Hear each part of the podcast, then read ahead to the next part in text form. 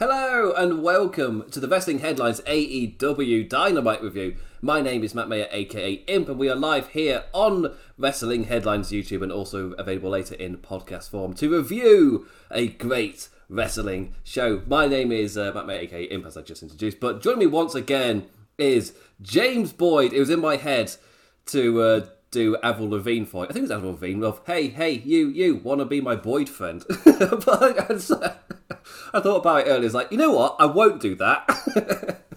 but it was too good to Um, at least Imp, not I'm going it. to have to turn you down on that one. Sorry. If you want, uh, if you want uh, James, uh, just to send a request of him to be your Boyd friend, you can hit him up on Twitter at James Boyd. uh, yeah. Ah, it's it's tired imp today. I don't know what you got yourself into. uh, anyway, uh, how are you doing, James? Uh, uh, feeling towards uh, this dynamite review? I was really good until you started telling people to solicit my inbox. Like, no, don't do that.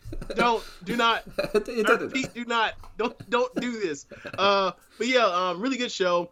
Um, it's really fun time right now for for uh, the two my two favorite wrestling promotions right now. But um, you know, seeing Hangman back, like there was a there was a lot of talk. Um, you know, the past few months, like going into or like about a month or so ago, um, going into all out and wondering about the hangman and did they bury him or was he moved aside for the incoming talent? And no not at all. And um, we're going to get the match that people wanted eventually uh, just like uh, they've been asked for and like it's going to be really fun. Um, and like i know rich uh, from One Nation Radio my co-host he's going to have a lot of fun like taking a victory lap on telling people they were wrong. He's going to have a lot of fun.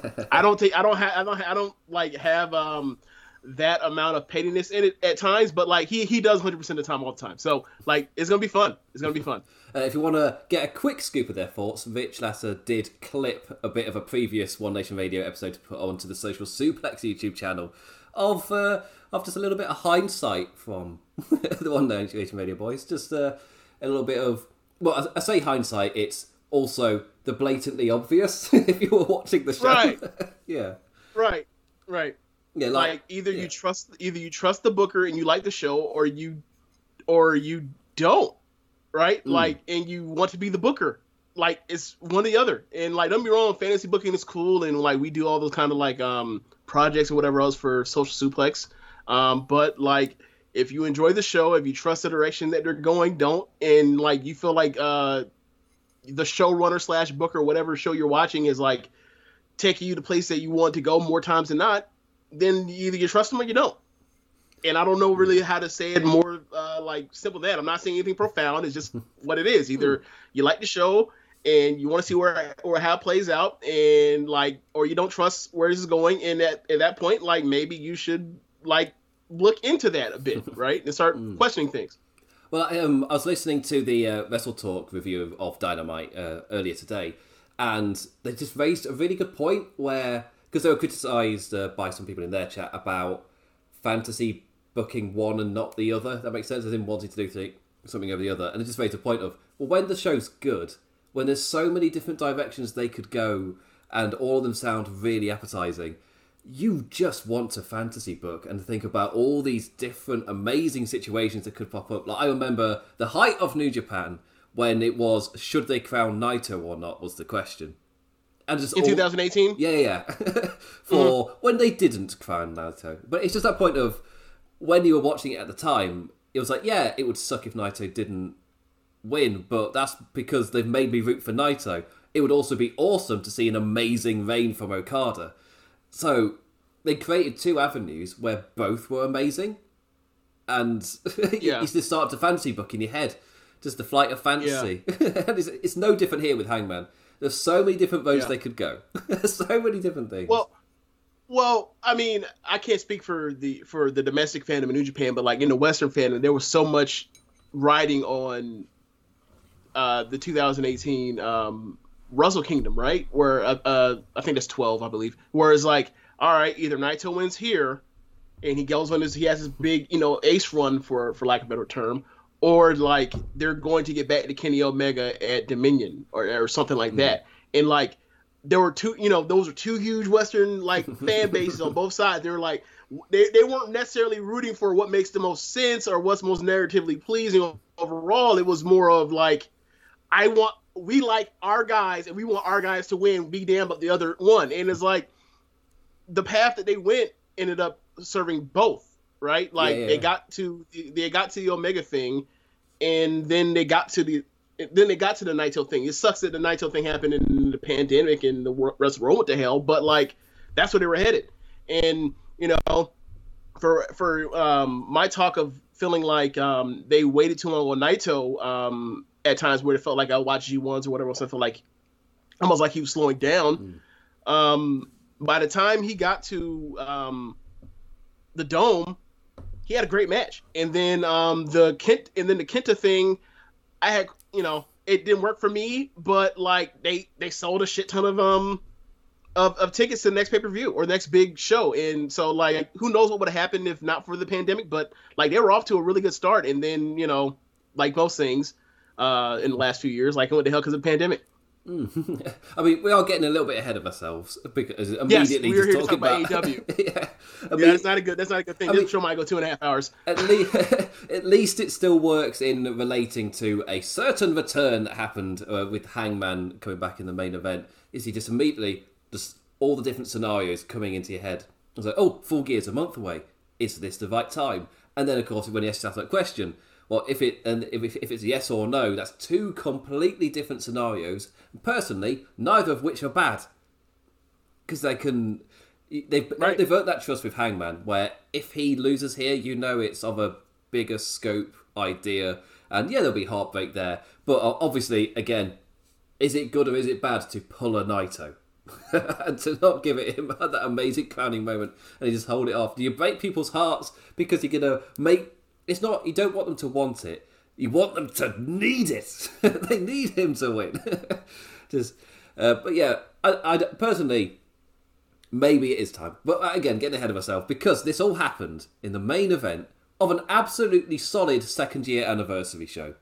Just amazing. I made a note earlier when it got to uh, Shida versus Deeb, which uh, I I noted as like, oh, this is the match before the main event. Normally, write, oh, it's a shame to see the women in the ma- in the death slot position before the main event. But I was like, but wait a second.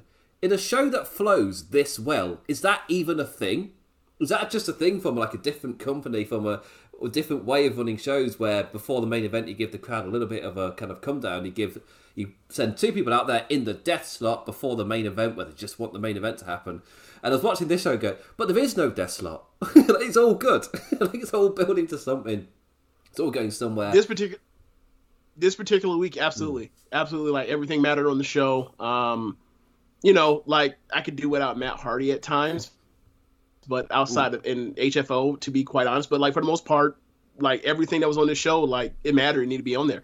Um, so yeah, I thought this was a very good show as well. Um, I, I'd have to remember what happened on last year's anniversary show to compare it, but like, uh, but that's a little bit too. That's more nerdy things that I do. but like, I really did like. Um, I really like this show. Yeah, ab- absolutely solid show. Especially when I've coming off a Raw review where I was just like, it doesn't make any sense. Like, oh, yeah, let's just. You're on the red one now. Oh, oh, oh, well, this one's on the blue one now. Oh, oh they put that on the blue one, did you? Ah, I'm going to put this one on the red one. That's not exciting television. it's like for three hours. just. Uh. Then we come to this show, which is just. The thing I think brought us up last week it's a thing of where you see the back and forth on Twitter, the good faith, the bad faith arguments, whatever. But then the, I just turn on AEW. It's just a fun show that makes sense, and there's nothing more to it in terms of entertainment. There's just it's nothing really. I don't find I, I I'm not born for Twitter. Quite I I have to have the take of oh it's not bad it's fine or the other take off. I'm sorry I don't have enough information to answer that which is not how Twitter works. Twitter is immediate opinion. Uh, either it's the worst thing ever or the best thing ever. not oh sorry I need a little bit more information to form an opinion. No form one now Matt form one now. but the but with AEW, I just it's so easy to watch. It's just a fun show. And then you see, I, I go online and like, oh well, this was crap, this was awful. And then what? What you complaining about that, but not about WWE? He's like, it's just a fun show, guys. Like seriously, it's like doesn't really matter. uh, but I, I think that's the thing I like most about AEW. It's so easy to watch. It's just an enjoyable show, and then on top of it, it makes sense, which isn't that big brain concepts. It's not a massive thing. Most things on TV make sense in their own world. it's it's a unique thing to the one promotion that just happens to have been giving the narrative of what wrestling is. So now a different things come along, doing things just normally, just nothing crazy. It's a, uh, yeah. That that's my my hot take is that it's it's it's enjoyable TV. That's my hot take. My hot take is I don't understand the craziness. A, this is an enjoyable show. It's fun. that that's as harsh as I get with my hot takes. I'm so mild. Just, I'm not built for Twitter. it's not not for me at all. Uh, I can explain myself with paragraphs. That's fine. I've got the wrestling headlines gig. That's all right. Uh, anyway, before I drift on into more tangents, so we actually talk about the casino ladder match. Let's actually get round to it. So, the main event of the show was a casino ladder match featuring seven, com- all completely over in their perfect ways, and all had amazing spots in this match. All featured uh, absolutely perfectly for the rhythm of the entire thing. Everyone got their spots in. And the thing that hit me as well is they had seven people in this match. They opened with an eight man tag where everyone was also over. As in, that's 15 people across two matches, and they're all incredibly over and feel like massive deals. Never mind what we had in the mid card with so many young, incredible talents mixing with the veterans. It's like throughout the show, that seems to be a running theme. And then we get to this, and it's another set, another large set of completely over talent. It's like this is just you're reaping the rewards of consistency here. it's just that and you really feel it in a match like this where suddenly characters who don't really mix together start to have a little bit of a mix. And Franklin the dog, who I have no idea who he is, but he just came out. he looked like a happy dog. now he went. So I'm assuming he's a mascot for a sports team. I've got no Yeah, idea. the Philadelphia 76ers, yeah. Is that a baseball? Uh no, that's NBA basketball. Oh, it's a basket. It's Um, a basketball, right? Yeah, the the yeah, they're called the 1776ers, yeah.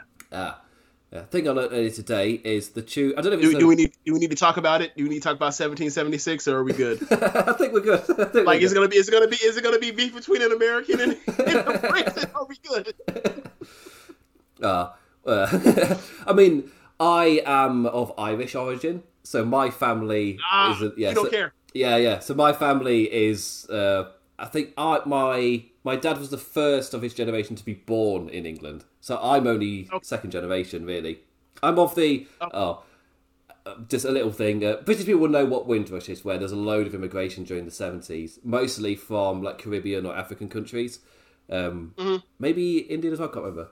But uh, like uh, just different countries from all over the world, like Pakistan, India, Caribbean, because we wanted people into the country because we needed to like beef up the population after the war. And from Ireland was one of my families, uh, and that's called like the Windrush generation. But I'm not technically my family doesn't because Windrush is more appealed to not meant to be more uh, like not white, and because we're from a neighbouring white country, we didn't we didn't whenever there was uh, a bit of controversy, I'll say, just to stay out of a massive conversation uh, to do with Windrush. Uh, yeah, my family was left out of it, even though we're the same generation of immigrants. We just happen to come from a different country, so. Uh, Bit of a, so I'm not. Immigration, yeah. immigration's a thing, man. It's Yeah. a, it's a, it's yeah, it's, it's, it's not exactly the prettiest side of humanity. Yeah, But, so, but yeah, I get you. yeah, so yeah, so for so my family's Irish, so I'm not exactly uh, uh, as if, for example, my family just can't stand the Royals, just don't get it. As in, we understand it's a big tourist thing, but I can, I just don't get people who get enamored with them. I just don't get it.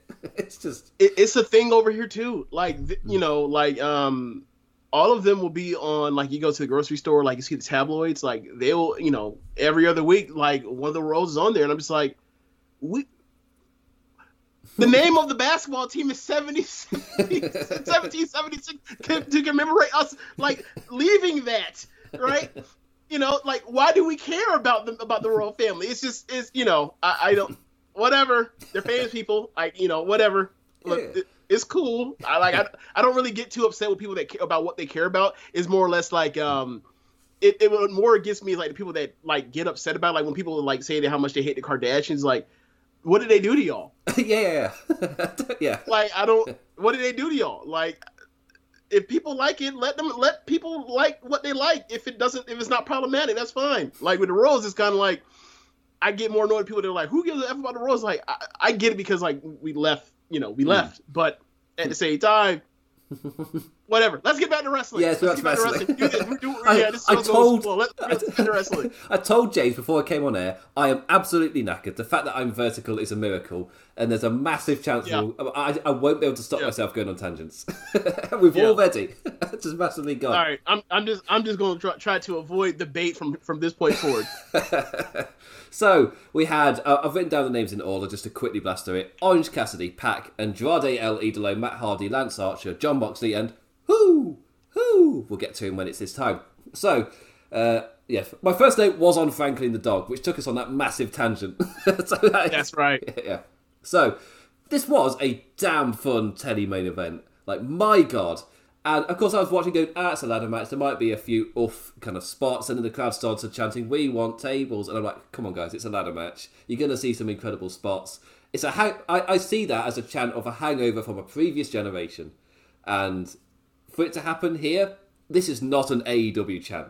this it's just a weird thing of this is the next a non-standard rules match, therefore we want tables chants to come out and like, but they're Yeah. what they're showing us is awesome. Like, why do you need the arbitrary just crashing through a table? I don't get it. it's, it's just Um, maybe maybe it's because it's a ladder. You were so you know the TLC thing that we've had for the last twenty years because of someone like Matt Hardy, for example. Um, like the just the you know that you want to see somebody do a big dive through like on somebody, and either you're going to either do it through a over a ladder bridge. Laid across, or you know, or a table, most likely. And eventually, they did build to the spot with Matt Hardy uh, did, yeah. doing the leg drop off of off of one. So like, it, you know, um, I, I, I could see it from both sides. I would never cheer. I would never chant the kind of thing if I was there. But you know, whatever. Like, I didn't think it. I didn't think it necessarily took away for, from the match. Um, I thought that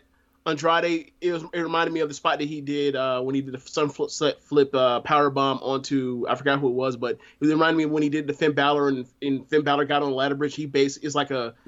He, after he hit the, the ladder bridge, he bounced up like because it was hanging off the the, the ladder uh, that was holding him up and supporting him in the uh, middle rope. So like he bounced and he like almost went like four feet off of of the off of it. It reminded me of that.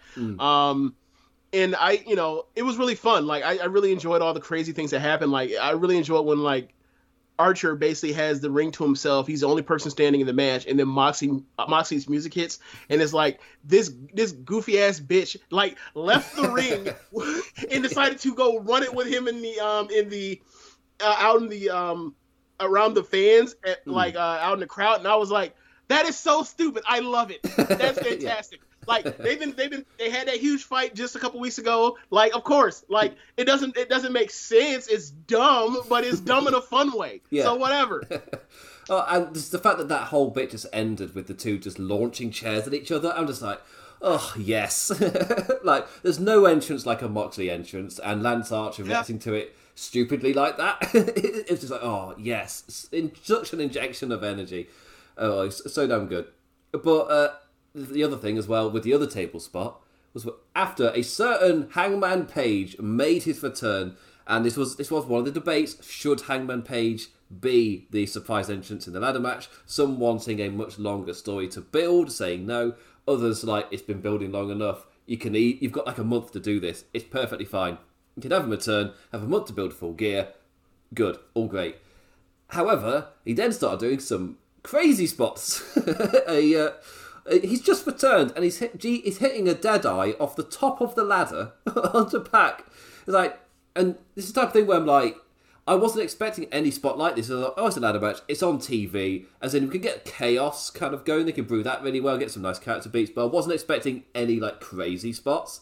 Then the final hmm. sequences started to happen. Oh, Jesus Christ. Oh dear, it just got worse and worse as the match went on. Uh, but yeah, that dead eye through the table was easily the craziest spot of the match. Oh yeah, and and as he was doing, I was like, okay, he's gonna flip him over so he lands, you know, more or less flat back. And then you see him land. I'm like, Jesus, Pac, I know you wrestle here like once a month, but like at least like protect yourself as if you have to wrestle like next week. Like this is crazy. Yeah. You, you you that is a you know that is one of those like you do that spot for like this is the biggest match in the main event of like the year that I'm doing or something like that. Like or the for the season. That was one of those kind of spots. It was crazy. Um and it, you know, I made a joke with um the guys in Social Suplex like it feels like I only see Pac like once a month in AEW. And um like at this point, if he's only going to be here once a month, I guess he has to get on the plane and go back like with you know hurt like that. But I commend him because that was crazy. That was crazy. he is absolutely crazy. Uh, Out of his mind. uh, and the Matt Hardy leg drop to the outside as well didn't look like a comfortable landing for him. It kind of just onto his back a bit, and like on weirdly, like oh dear. It's like it's yes, it was an awesome nostalgia kind of feeling moment. Is that I like it when when those moments happen during these chaotic matches, and somebody just does the pose that means the thing, and you just you just travel back in time. you just know what this means. it's like yes. Uh, when he hit that, it was it was like he was in his twenties again, and then he hit the move, and he's like, "Ah, you're not in your twenties, are you? no, oh no." Uh, it's the excitement of being a wrestling fan. it just all wrapped up in one perfect little image. And another thing for this match as well was just the realization of all the different characters that play, just the different poses that we haven't seen, or ones we've not seen in a while, like Cassidy and Pac opening the match. It's like, oh, such a good pairing. Then one minute later, Andrade is sunset flipping, power bombing the Geordie off of the ladder, and then we get Andrade and Cassidy, and I'm like, these two are also amazing together. it turns out the luchador stuff with Andrade, he put that with Cassidy. It's amazing. Just the little spots that they were doing was, uh, was fantastic, and the fact that this was also the second time during the show because the opener was the same. Where I just were like, oh my god, all these different pairings, and they're all amazing. they're all fantastic. It was just evolving, evolving. The match went on. None bigger than the final two as we had Jon Moxley and Hangman Page climbing the ladder, and we've got a slowly going a bit more crazy Jon Moxley, and slightly infused by the, the crazy three month old daughter, seems to be just sending him into a different kind of rage. but if you're going to turn some guy a little bit, he doesn't have to go full heel, but if he goes a little bit more heel, I think going a little bit deranged from a, cra- a young child driving him crazy is a bit more of a unique kind of human kind of way to, to lose your cool a little bit as a wrestler. like, run with it, Moxley. run with it. But he, the fact it was those two at the end, and Moxley was just like swinging a chair at him, it's just like, no, absolutely not. And uh, the crowd booing Moxley as well means it proves you've one hundred percent chosen the right person. It's a it's like it's a really good test that of is Hangman Page the correct person to win this match and go challenge Omega. The fact that he was so cheered that Moxley was getting booed, that's it proven. End of. Yeah, go with it. He's still over. He's still popular. Go for it. And it was an amazing ovation.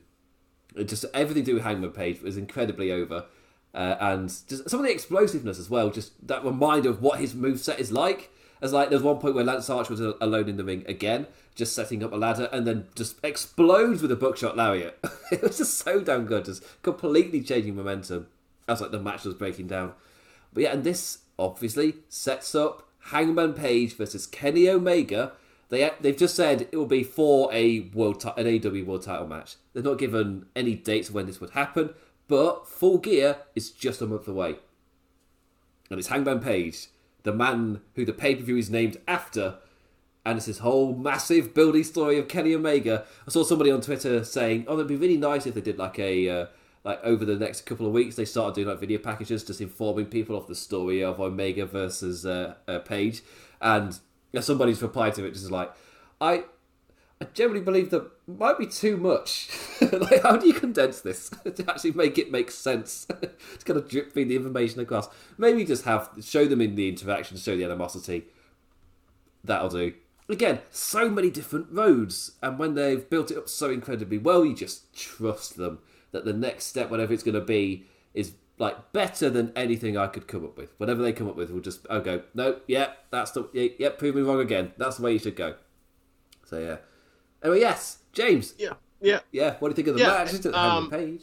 Just just to take off from that. Uh, oh yeah, I mean, H- Hangman. I'm glad he's back. Um, he you know he is one of the most important people to the like if you were to say like what is the most important thing for AEW's run like you would say like this promotion is built as the story of Hangman like his rise from being somebody that they lost the um they made it to the final um against Jericho lost in the first paper the the title pay per view and has tried to like rebound since that gotten got with Omega Omega, you know, clearly advanced and made it to the top without him. Hangman had issues and stumbled and had issues with the Young Bucks and all that kind of stuff.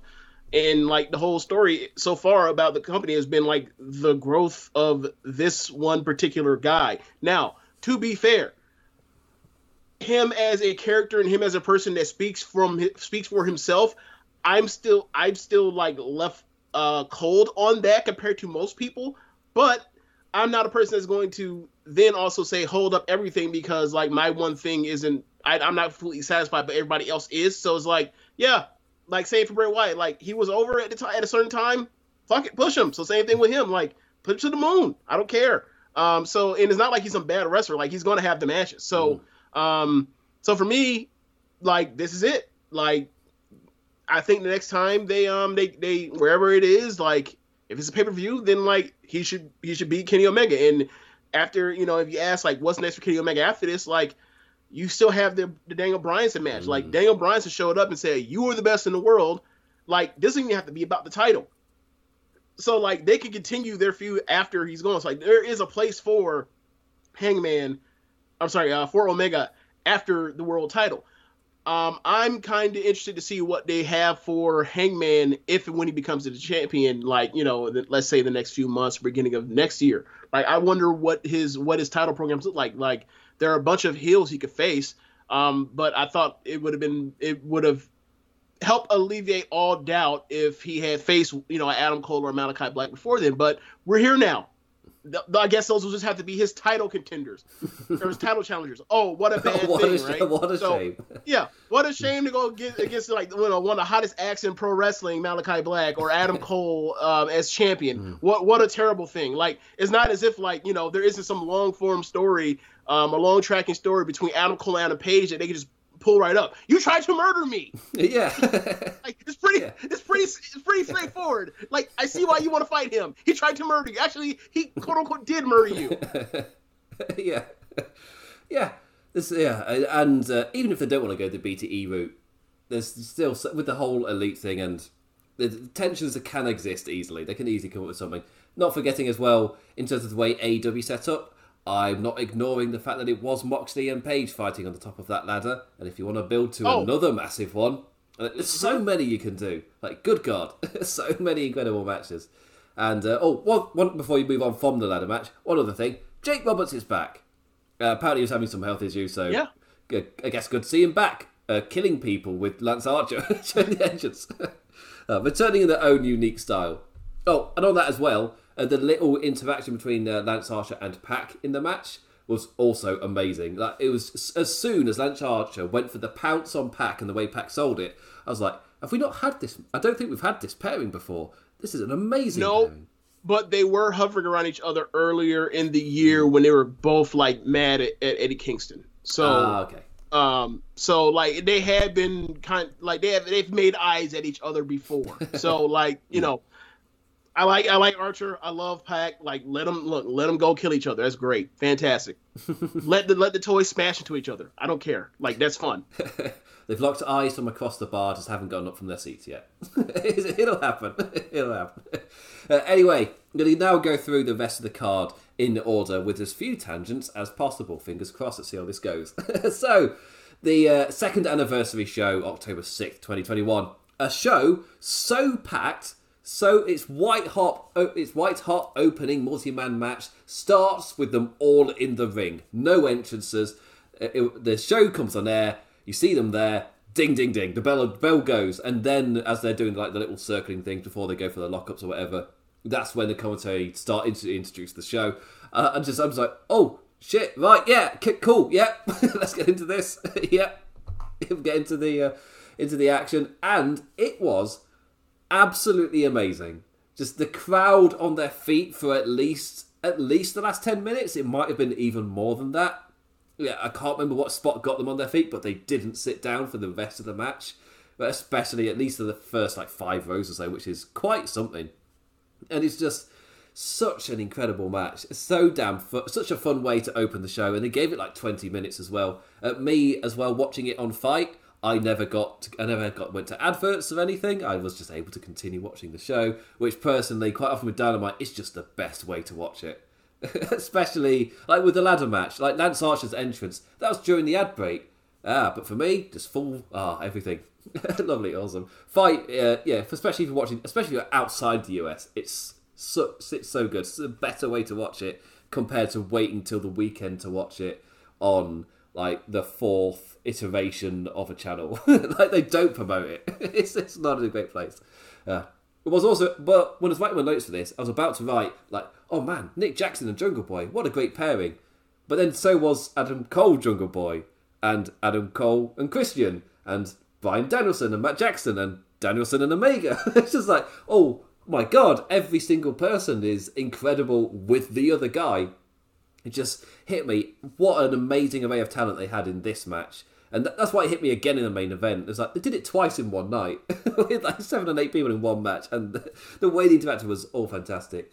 Uh, in the end, with uh, Christian Cage taken out by an Indytaker to the outside, uh, the numbers disadvantage gradually raised its head, and this when he went out for me, that's when the match really kicked into an, an amazing gear, just that next level. It was just that that numbers of disadvantage. It didn't happen immediately. It was slowly and gradually throughout the match. Uh, like with our goodies taking turns to face all of fe- for all four elite lads solo, and it did it didn't happen immediately because they you got your Luchasaurus bit after that, where he then destroys everybody and stays into that match. You got the amazing run from Danielson. It's just that over the course of the next ten minutes or so, that's when slowly it starts to veer its head. Like they would have an amazing run, but as soon as they get taken down, the next person comes in. Eventually, you're going to just get more worn out. And the four guys did end up uh, getting that victory. An amazing final spot with it just. Also, there's little things with, uh, with Dan, no, for Danielson as well. Like he locked in the mutilation on Kenny Omega in the middle of the ring. It has to be broken up by, I think it was Nick Jackson. And just little notes for that set, to set up lots of things as well. Uh, but the end of the match was poor Jungle Boy in in the middle of that ring in a spot I personally thought they were setting Luchasaurus up when they were all in the four different corners, but they weren't. they won't go for this. Uh, when Jungle Boy finds himself caught in the middle of all four of them and eating a four way. What did I, did they give it a special name or was it just the I mean, you may as well call it a quadruple BTE yeah. trigger. That's what, I was in my head, like the four-way BTE trigger, every single bar. Or the, Rich, I think Rich on Twitter was something like, uh, "That's uh, after this, uh, send them to heaven" or something. it's just yeah, yeah, yeah. The mm. only way that would have been better is if Adam Cole didn't give the knee, he gave like a pump kick or a super kick. That's the only way it would have been better. It was awesome. Yeah, the crowd again. I said the crowd were like on their feet. They were into just everything to do with this match. Uh, also, you know the crowd is with you when they do the uh, where the, Adam Cole's got somebody in the camel clutch, and then uh, the Jacksons run back and forth like they're going to do something. Kiss him on the cheek. The fans chanted "Holy shit!" like "Holy shit!" for that. It's like, yes, you're going to be a good crowd. yes. oh yeah, but yes, James, what an opening match.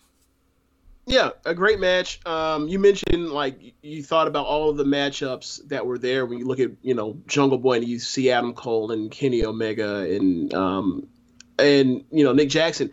Like that was the same thing for me, and then it made me think of how Paul White thinks that like Christian is the best worker like in the world, and it's like you look at that and you see Christian, and Christian's a great worker. Mm. Like I'm not trying to not I'm not yeah. not trying to de- denigrate Christian. Like I've liked Christian for a long time. Christian is a great worker still to this day, right? I think he's a better worker than Edge at this point. Um, probably maybe and a lot of people argue always was, but um, you look at that with Daniel Bryan and Kenny Omega and Adam Cole and Nick Jackson and like there's a great case that he was the fifth best worker in that match, which lets yeah. you know, which makes yeah. you understand, like when you have that level of depth in that ring and what the story they were going for, like you ran for a ride even before, even before like they got to nitty gritty. But there were so many great things, and like the way they, um, the heels isolated the wrestlers let them go nuts, um, and then you take them out uh, with the numbers game. Like it was just it was like you know it reminded me of a Shield match in a way. Mm. Um, it was like a, it was like a cross between a, a Shield match,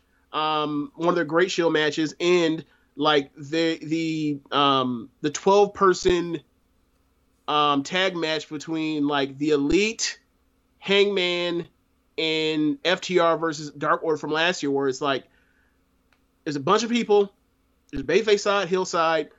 We're going to basically during this match, all the chaos, we're going to isolate and take out a baby face, and then the baby faces from then will have to fight with all their heart to overcome the numbers uh, game, and eventually they will be taken down. But you will see these baby faces fight their ass off, and it was great. Like watching Luchasaurus like clear house and go nuts is awesome. Watching Daniel Bryan clear out all four of them dudes with mid kicks like uh, for a stretch was great. Um, it was a blast. It was really a blast. It was one of my, it's, it's probably one of my ten favorite matches in AEW this year. Just the uh, the next iteration of Sam's top fifty AW matches. Oh, it's not going to be any easier. Good God. no, it's not. Good God. I didn't contribute. I didn't contribute because I didn't want to be paralyzed by having to like to cut down. I was like, uh, I don't know. I, I, was ducking them too. I was ducking them. oh man, it's just this. Especially, uh, I don't know how I'm going to remember all of these amazing TV matches. I swear it's like every other week, and this week he got two. Just to add to the list, it's like what? Just but it, what happens? What happens when the pops stop? Well, what happens? What are they going to do? What are we going to do? There oh, is so much trouble, James. like, what are they going to do? Like this week's show, like God, like it's like, well, how much was the crowd into? It's like, oh, it's just like uh, it's just like you, you tune in, you watch the segment. It's like, oh, oh they haven't got any, they haven't got any major pops in here. What are the crowd going to cheer for? Turns out, absolutely everything. just, just so into absolutely everything across this show. Oh, just, and we talked about it earlier. It wasn't just like this. It wasn't just the book endings for the show with the multi-man matches. The whole show had such a great flow to it. To that point I was making, where there was no death slot. Technically, what was in the death slot were promo packages, and if just to like in, to bridge that gap, and just looking at it, going, yeah, why don't you do? Uh, why isn't this the norm? that makes all the sense in the world. Instead of just putting wrestlers out there to have a match that means nothing, why not just play promos? It's like, oh, it's it's not genius. It's just logical. it just makes sense. So, uh, incredible opening match to what it was for me. Like, I don't normally rate shows. I normally give a like a little sentence, or something just to sum it up. But for me, my sentence would be: this is a five star show because I can't like everything just served its purpose and moved things along perfectly. I don't have any criticisms for, if, and if they do, they're minor for all the different segments. They all built something, yeah. they all led to something. And in terms of a show for TV, I don't need it to do much more than that. I got two incredible matches, and then other matches I really enjoyed that all moved things along, all added something. So yeah, well done, well done. Anyway, now to move on to the next segment. I could talk about this match for ages. I just love it so much. Uh, anyway, after this is when we got Jon Moxley with a great little promo. Uh, this way is going is three year old is sending him insane. she is in. She's crazy. so yeah, but he wants to get crazy with ladders, Philadelphia. Let's get crazy. Uh, and he sure did, just immediately with Lance Archer. It went absolutely mental. Uh, after that, oh, it's time for the bit. Am I too tired to do this? We'll find out. it's CM Punk, CM Punk. There we go. nice and sweet. I can't do the next transition. I'm too tired. Uh, anyway, it's CM Punk. And the segment was so short, it's not worth me doing any more than that on the guitar. he just he came out, he had a nice little thing to Philly. I do like him every week, just teasing, just the "Are you bored of this yet?" Like, I can I like can I uh, be a heel now? Like, can I do some character stuff? Or we find just doing the little like "I'm back" parade. it's just the and the fans are. I mean, it makes sense. Like every week is like a live, like gauge reaction of, "Are you bored of me doing this bit yet?" And so far, the answer is no. just everywhere they go, just love him doing it. After teasing buying everybody in the arena cheesesteak, he challenges Daniel Garcia to a match on Rampage, and yes, he is the absolute perfect opponent. And I, I brought this up earlier. AEW set up or had on this show so many matches featuring veteran talent and up and coming ones for the future. It's it's all over AEW right now. But what are they going to do once the pop stops? it's, just, it's just it's just setting up that next generation, and they've got an absolutely. Uh, you can see the cycle starting to be built, where you got those young up and coming guys. You got those four pillars that MJF was talking about. Well, in three, three, four years, they'll be the actual top guys within like four years or so.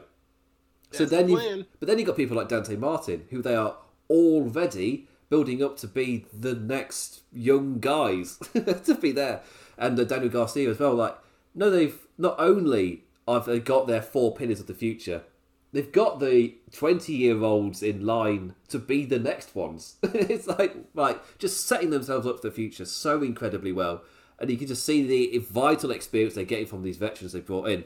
Because again, they brought in the veterans, which did get some nice pops, but now they're using their veterans to really help the young talent, and I can't I can't praise the usage of them anymore. Like, well, just perfect, absolutely perfect. Uh, then at ringside, he gave uh, a, he gave a kid at ringside dressed Orange Cassidy his pair of Jordans. That I happened to have watched the YouTube video of him buying, and the whole point, the reason that I saw it is because it went viral on Twitter.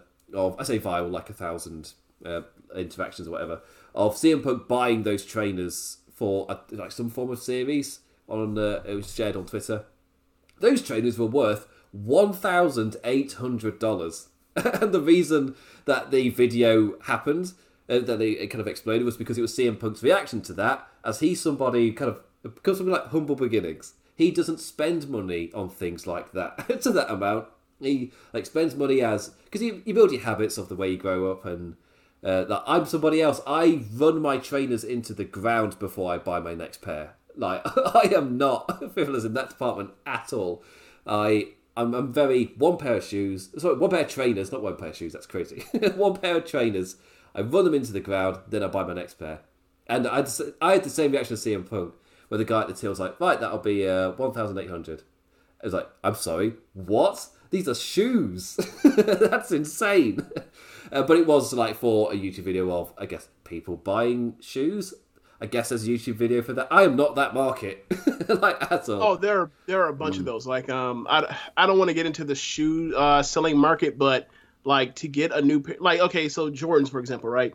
Like if you were look to the parallel for that right now, or the analog for that to modern day, for when compared to when Jordans were out in the 80s and 90s, you would look at like LeBron's and Kevin Durant's and Steph Curry shoes, right? Like the markup for the prices of those shoes are so much higher now because there's a huge secondary market um that buy for buying and trading the shoes or whatever like they, they they they people buy these shoes almost like they're like trading cards for from like for sports or um or like pokemon or beanie babies like there's a secondary market for them. So like these shoes get bought quick now. So like jordans like when they first came out or they the retro shoes came out like um 15 years ago they would be like 300 bucks. And, then you would think like damn like 300 bucks like the shoes like i can get i can get go get a pair of kobe's for like 150 or something like that. Now almost everybody's shoes go for 200 or plus. And then, and then we're like the you know like the young buck shoes if you will like the designer type of jordans or whatever else like they go for they go for you know upwards of a thousand dollars and for me it's like i I think the shoes look cool, but like that's not really my thing to, uh, or anymore anyway. Uh, so um, yeah, like it, it was really cool. Just to, just just to get transition from that, like I thought it was really cool that he did give uh, the kid the shoes. And um, when he talked to him before the um, before he went into the ring, like I had a thought like something was going to happen with him. And then once he took shoes off, I it, it just mm. Popped off in my head immediately, and I thought of like you know Bret Hart giving the kid the, the kids sunglasses. That's the first thing I thought. Yeah, just just don't tell the kid the value of the shoes. They're just shoes from a celebrity. That's just, that's just, there's a nice little memorabilia for him. He doesn't know that he's holding just shy of It's- two grand in his hand. Yeah, like it's the it's the nicest thing in the world. Like that's what that's another reason why like I love like um uh players in NFL or in NBA. Like you know they see kids and after the games whatever else they give them their you know like their shoes or their spikes or their uh, their cleats or whatever else or you know just cause they're like hey y'all love the game. I'm kind of a way of giving back to give people you know reason to you know they're a little moment or whatever else. Like, and that could, you know, that can make a kid's day. So that's really cool. I've always liked that kind of stuff. Always. Uh, speaking of having a little moment, Arn Anderson. Right, is he? is he? Is you're having a normal one on? it's just uh, so an Arn Anderson promo having broken into Cody's backyard, may I add, burning Cody's suits in a can as a symbol of him throwing the Nightmare family away. And like, Cody's like, wait, on, what are you doing? it's, just, it's it's all it's all that symbol. Like you've been your career is just not go- you're thinking too much about Hollywood and you're out or you're outside of wrestling projects. I'm I'm happy for you that they are that they're going well for you, but your wrestling game right now, like you are not doing well. You are not succeeding. All of this is a massive distraction. It's like burn that this tie, burn this tie. It's like well, it's, it's, it's a nice tie though, Arn. I don't want to burn the tie. it's like this is this is excess. Just telling him that he's blinded by that excess. Just to he needs to burn it away, to to burn that side of him away if he wants to succeed. And the immediate question coming from, or two questions. One, is Arn all right? it's just just two weeks in a row, just uh, interesting lines of reason for what he's going with stuff. And secondly for what this means for Cody, are they leaning in? Like, because Cody's openly said that he doesn't want to turn heel. He doesn't want to play just the heel bad guy character. But I'm looking at this going, I don't think he has to to be a heel. For me, just the whole Homelander thing as well. I've, I've brought that up before. Just, just that thing of he's a guy who his entire thing is wanted to be universally loved, but he's a bad guy, and once that comes out, it's just like, uh, and if Cody goes that way, where he's technically playing a good guy, but he's not a good guy, so you do that together. I was like, ah, oh, yes, I'm all for that. Like, like uh, almost like uh, early Kurt Angle in a way. Yeah, yeah, yeah. Yes, less um I guess the word's hammy, but that, that sounds disrespectful. Yes, to yes, yeah, yes, yeah. far far more reserved, but yeah, yeah, yeah, yeah, yes, yeah. That's a better way put it. Yeah, the, more it's more version. it's more of the premise than the actual act. Yes, yeah, and I think that would be amazing, just to do that. It was yeah, actually, yeah it feeds really well into it because it's just I am like America's hero. I'm here to oh, save you, America. I have solved racism by marrying a. I am Cody Rhodes. Just like, yeah, like, and everyone's like, oh, "Come on, Cody." Like, uh... I, it was um, you could argue that he's already been doing that. Mm. One could argue he's already been doing that. So like, it would be nothing to lean more into it. Um, yeah. Uh, I I just want to I just want to take it back real quick. Uh, take a step back and, and point out that if person A um mind having a gun and pointing it at person B head and pulling the trigger and then later person A did a B and E and took uh, person B's clothes, and then set it in person B's backyard, and then started a fire unannounced, and then person A then uh, slapped person B to coerce them into uh, doing uh, uh something that uh, person A wanted. We would be saying that person B should fi- be filing for some type of protective mm. order or service, right? Mm, yeah. Yeah, hundred um, percent. So I understand it. Like, yeah, basically, I'm kind of figure out like what is Arn on because like he is he's wilding right now, and Cody is Cody clearly looks like I don't really want to be doing this, hmm. but like maybe may I respect Arn, and plus like maybe if I do what he says, he won't hurt me. Like we need to check in on Cody. uh, to. Do you disagree? Uh, no, it's to uh, twist. Uh, I guess uh, twist the street profits. Arnold's had a bit too much of the smoke. like, calm down, man. just like no, just no. You just you just just take a minute. Just take a minute. Just sit right there. Just oh, it's all right. We're back to normal in a minute. My, I have a question for you. Do you think that because of the reaction to Arn Anderson with the Glock last week, that like they they said, hey you got to do another promo Arn, and it has to be even more outlandish. Or do you think this is the plan all along? Do you think like this is already playing? They're like, yeah, you know, this is this is a part of a story. It was like, yo, mm. look at the responses gotten Arn Anderson being out of his mind. Go out there and do some more Arn, and Arn's like, okay, fine, I'll give the kids what they want. there's there's a, this fits so well into like that next step that it's quite difficult to not see it as already planned type of thing. Like, okay. Like the Cody okay. line of what you're going to do on shoot me. Like that, that's obviously thrown in afterwards. just, just with that. It's like obviously that would be your reaction after last week. it's like you, like we know you've. We, this isn't a. Oh, do you reckon like Arn's one of those people who might have a gun in the truck? Because like no, he told you he's got the Glock. that is a different. It's a different situation now. Uh, but yeah, oh, just the fact that uh, there's uh, so much spinning off of this, both jokingly and there's like, oh, there's actually interesting lines I could go with this but definitely it's so it's it. so absurd that it's hilarious. Yeah, just if they keep ramping up the absurdity, just on just like in his retraining of Cody Rhodes, just with just this, it's crazy. He doesn't have maybe doesn't have to make him do anything crazy, but his like his reasoning and his metaphors is like, what are you talking about? On no, no, obviously not. Um, in terms of Cody, like there's two different roads they can go with this. This can either be on is correct, and he re- and he helps re- give rebirth to the American like nightmare or dream or whatever for Cody, uh, the American superhero in Cody Rhodes, whatever it may be, or it pushes Cody a bit more down the heel side, especially if they lean into Arn's a bit mad.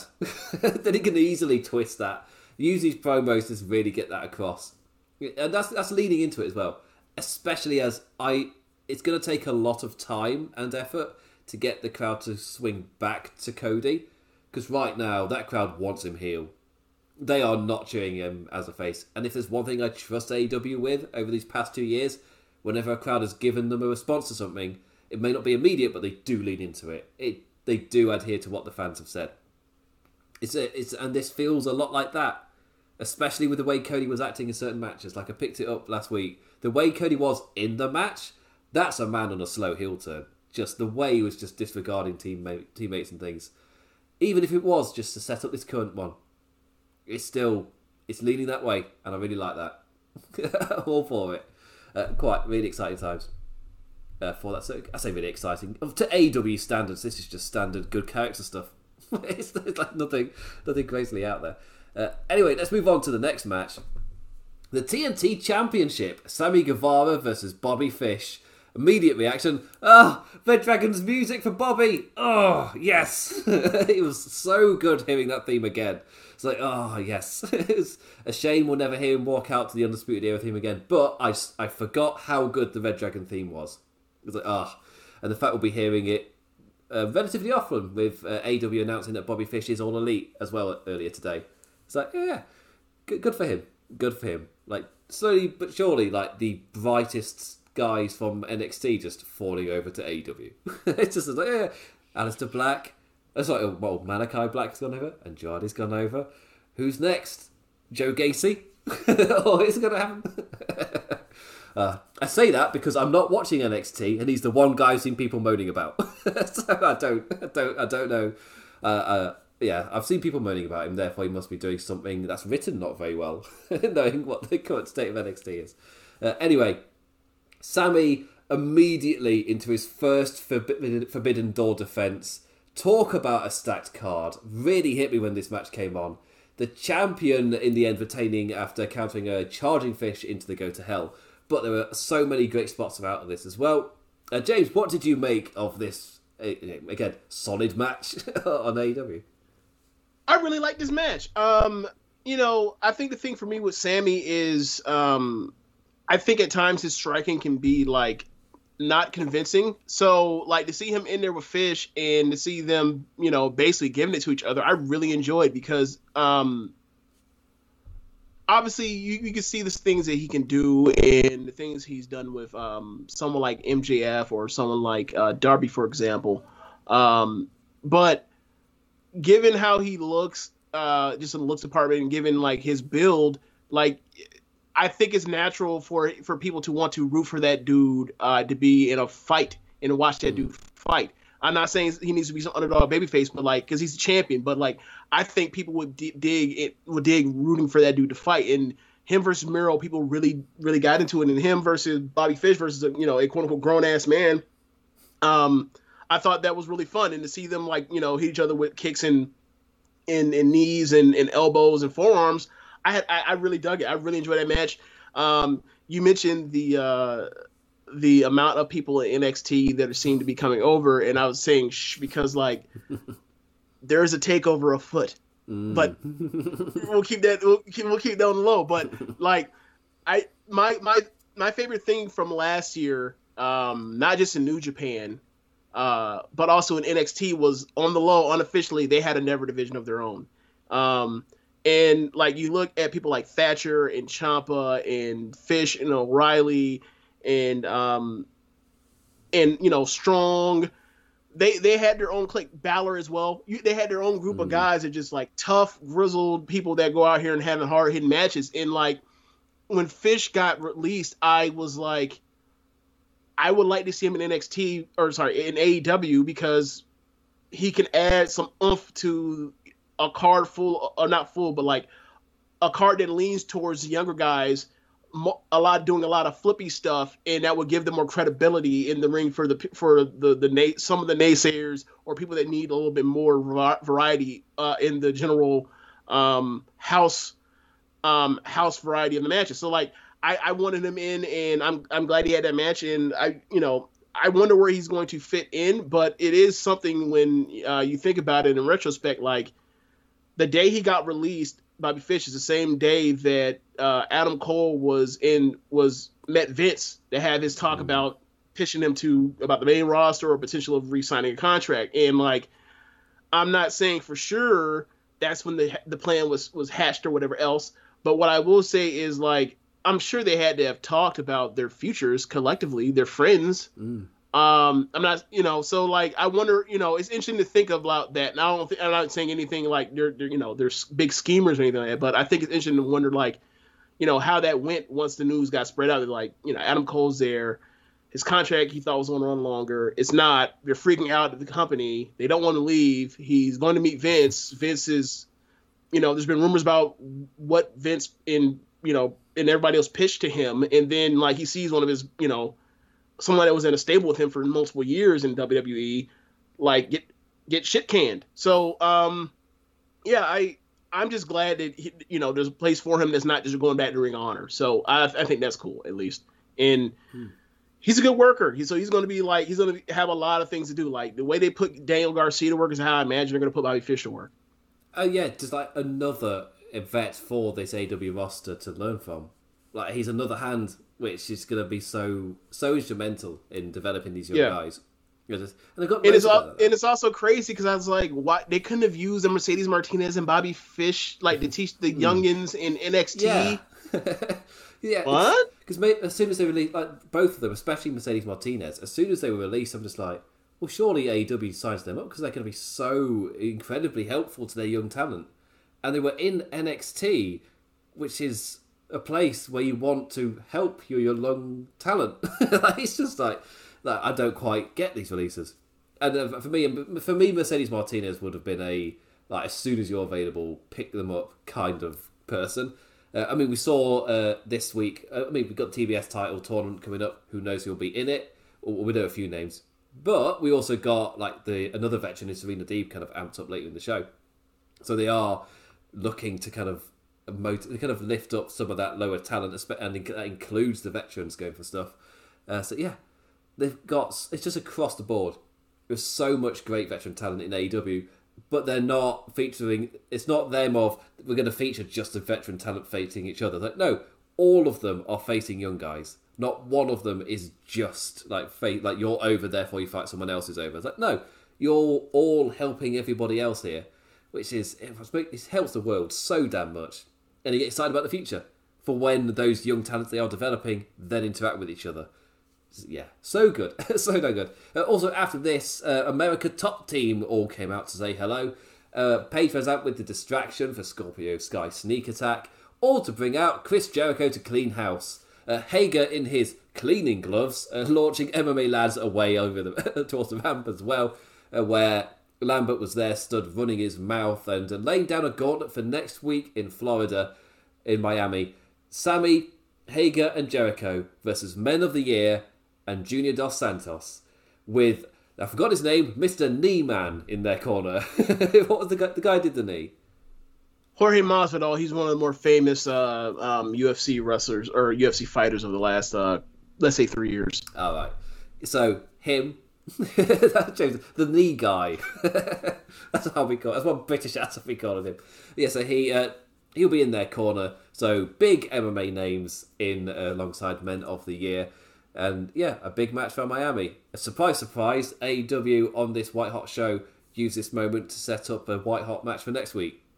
Crazy. Yeah, with, yeah, with you know, with this gigantic, uh, with this big, you know, UFC fighter who's from Miami. It was like they get it, man. They just get it.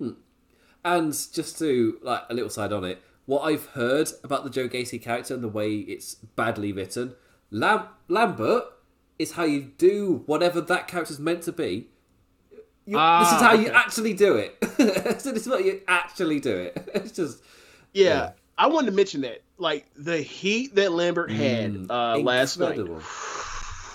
Like I know some people are, uh, think he's doing a shtick that's tired or whatever else, but like, and maybe so, right? but it is working. Yeah. it is working and like he is all and he is always running his mouth like i you know in a he's clearly doing like the the the stand in or the proxy for jim cornette like jim cornette could have done this right? Like maybe not with the ufc fighters but like it is more or less like the criticisms that are the, the ones that aren't like ridiculous and over the top that cornette has for aew and the aew wrestlers. Like that is what lambert's doing. And it, it's fun. It really is, and like you know, it's unfortunate because Cornette has like screwed up so much of his like has screwed up uh, and said a lot of things that he should not have said. But like Cornette, like in this environment, would have done so well. He would have done as he would have done better than Lambert's doing. And Lambert, like I think he's one of the top promos in uh, in the world right now. Yeah, he's so damn good. And the fact that it is alongside WWE's attempt at it, where it's almost, from what I've heard, it's just buzzwords essentially of, oh, you say these things, these are the buzzwords of the day, and get them all, get all those buzzwords into the scripts. I was like, but that's not a character though, is it? like Lambert feels like a real human being who is getting absolutely nuclear heat. And if it's for me, that's proof that it can't be old stick. Otherwise, he'd be getting those Gacy reactions of, "What? I'm sorry, he just it doesn't mean anything. You're not actually saying anything though." Lambert's saying something, and you don't agree with it, and that's why it works. it's so damn good. It's so damn good.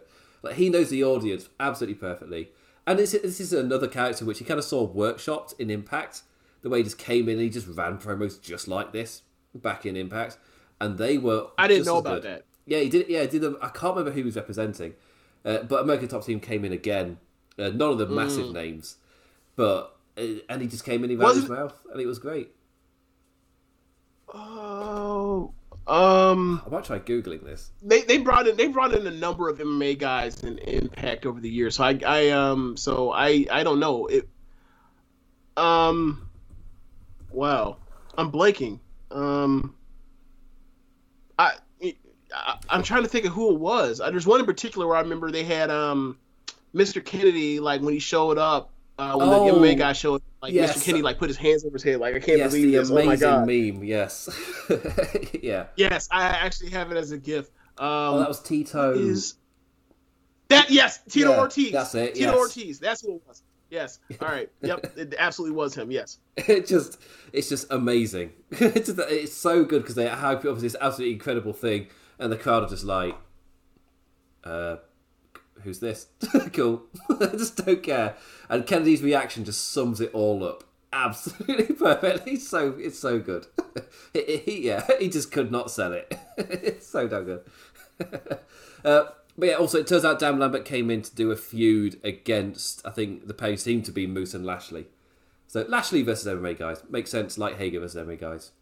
So yeah, yeah, it makes sense. It's- it's- it's- uh, uh, they realise, oh yeah, American Top Team if they feuded with Lashley, yeah, that makes sense. Why don't you run that? And yeah, so so but the Lambert character got workshop there, and he's seeing just how damn good it is. It worked in front of a, these bigger crowds where it's absolutely deafening. Those boos. It's like, oh, good god, good god. It's like the, it's in a derby game. Is derby is a derby game a phrase in America? Just thought. Uh, no. Ah, I'm gonna say no. It, me- it's um a local local rival, like to local rival sports teams. I guess. Okay. Get I guess uh, if I'm right, Giants versus Jets. They're both New York, right?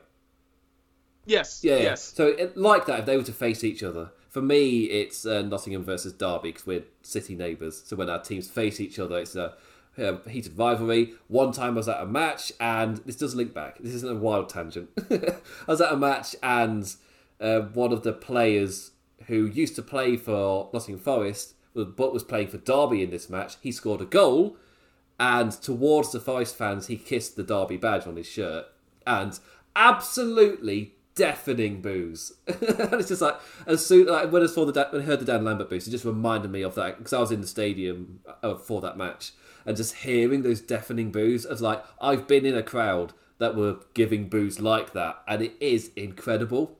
it's like in terms of like great reactions you can be a part of. It's not just the cheering and the happy ones that are great to be a part of a crowd for. When it's giving a reaction like that to Dan Lambert, oh, it's it's it's great to be a part of. it really is. And Dan Lambert, he's absolutely killing it. This is how you do a character like that. absolutely perfect. He knows exactly what he's doing. He's working to a T. Uh, anyway, do need to move on. James might have called it earlier the show. Anyway, Tony Khan's announcement, which didn't involve Tony Khan at all. It was just an announcement. uh, the the one part he got one half of this right. There was no Tony Khan. Where's our Tony? Uh, Aubrey has got a mystery belt belt like object. What could it be? Ah, oh, it's Michael Cole could decide. Oh my God, it's a belt like object. She swings it. uh, Tony Schiavone unveiling the TBS Championship for the women's division. It was rumored beforehand, but we're finally seeing it here. To be first crowned on, I think I asked, was it One Nation? I think I said that question of One Nation Radio about TBS champions. Not listened to the episode back. Yeah. yeah. Yeah. So you've had this conversation, but I've not listened to you ask the conversation that I asked the question for anyway.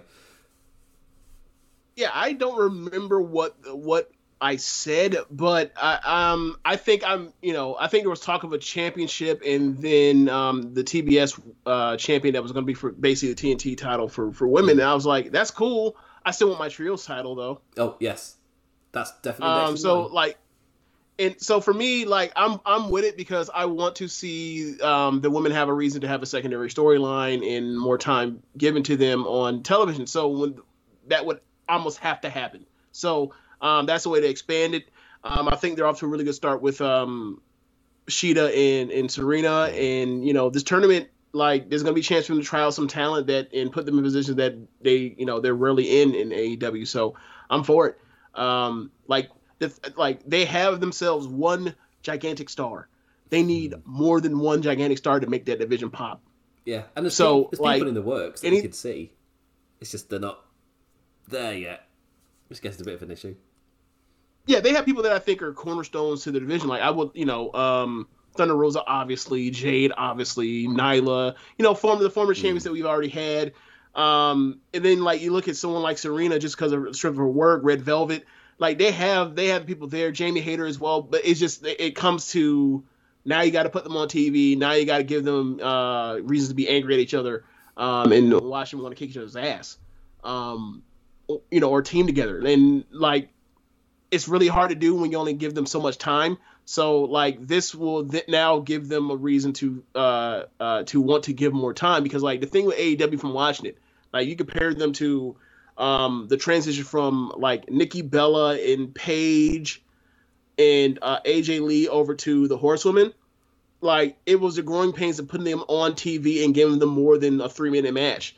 Um, or a certain amount or a very small amount of time. It came to like you're gonna have to go through the pains of them them learning and the crowd having to um, learn that like these matches are not piss breaks. These matches are important. These matches are are, are and these people are stars. And like over time, they got to that with Becky Lynch, Sasha Banks, and and um, you know, and Asuka and, and the rest of the horsewomen and and, and Light and Alexa Bliss as well, right? So it, it, the thing for AEW is they have so much talent seemingly everywhere except for the women's established known talent except for everywhere except for the uh, women's division. And it's almost like it feels a lot of times like th- they don't want to do anything that that like has any kind of like uh learning curve for the audience. They and they just do not are afraid of almost like anything bad ha- possibly happen. Like they almost like they want to have perfect shows. It's like, hey, can't do that. If you want this division to be where it's going, where it needs to be, you're going to have to be in the shit sometime, and it's fine. Yeah, uh, and you got to be okay with it. Yeah, and the way they're doing this as well is with a tournament, obviously, to build up to uh, crown Yeah. their first TBS champion.